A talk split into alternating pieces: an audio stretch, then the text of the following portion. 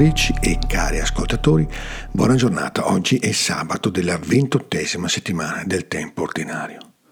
Per l'Apostolo Paolo vi è una sorta di bisogno di discendenza, senza la quale la vita sembrerebbe perdere uno dei suoi caratteri fondamentali autenticanti che sarebbe appunto la fecondità.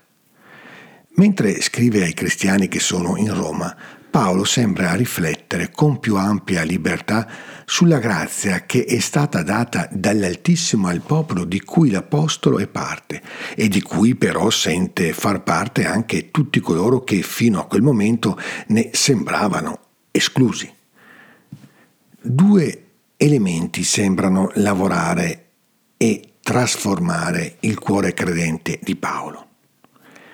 Il primo è la certezza di una continuità necessaria tra le forme della legge e gli spazi di promessa che attraverso la pedagogia dell'osservanza e della pratica dei, dei comandamenti via via aprono, o meglio si aprono per tutti, non esclusi gli stessi figli di Israele chiamati a dare sempre più profondità alla loro fedeltà all'alleanza.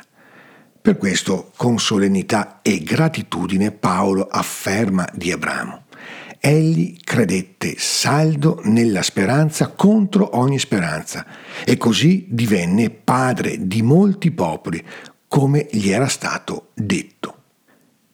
Eppure questa certezza di discendenza che si fa devozione nei confronti dell'ascendenza di fede, trova un nuovo fondamento, o forse ritrova un fondamento ancora più profondo di quello cui si era abituati. Eredi dunque, dice San Paolo, si diventa in virtù della fede perché sia secondo la grazia e in tal modo la promessa sia, si, sia sicura per tutta la discendenza.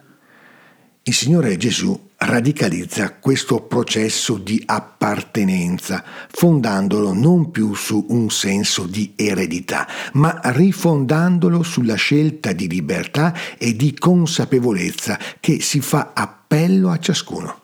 Dice Gesù, io vi dico, chiunque mi riconoscerà davanti agli uomini, anche il figlio dell'uomo lo riconoscerà davanti agli angeli di Dio.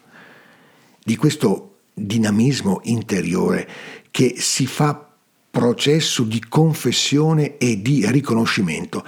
Il vero protagonista è lo Spirito Santo, il quale sembra presiedere nel cuore dei credenti questo cammino di inserzione radicale nel mistero di una appartenenza personale che va ben oltre la stessa adesione al figlio dell'uomo.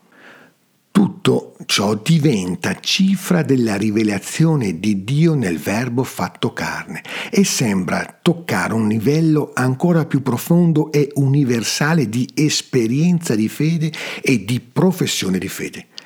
L'immagine con cui oggi ci lascia il Signore Gesù è quella di una discendenza spirituale che va ben oltre il segno di ogni spirituale appartenenza che si esprime in dogmi e riti, perché lo Spirito Santo vi insegnerà in quel momento ciò che bisogna dire.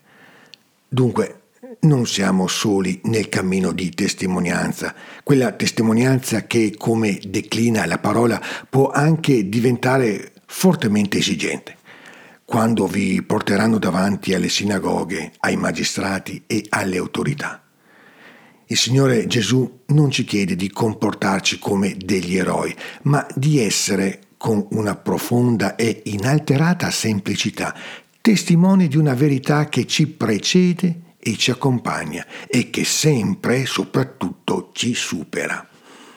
Di questa siamo chiamati a essere riflesso diafano e inerme, sereno, pacificato e pacificante, senza mai cedere all'inganno dell'ingenuità e tantomeno della superficialità. Buona giornata e ogni bene nel Signore.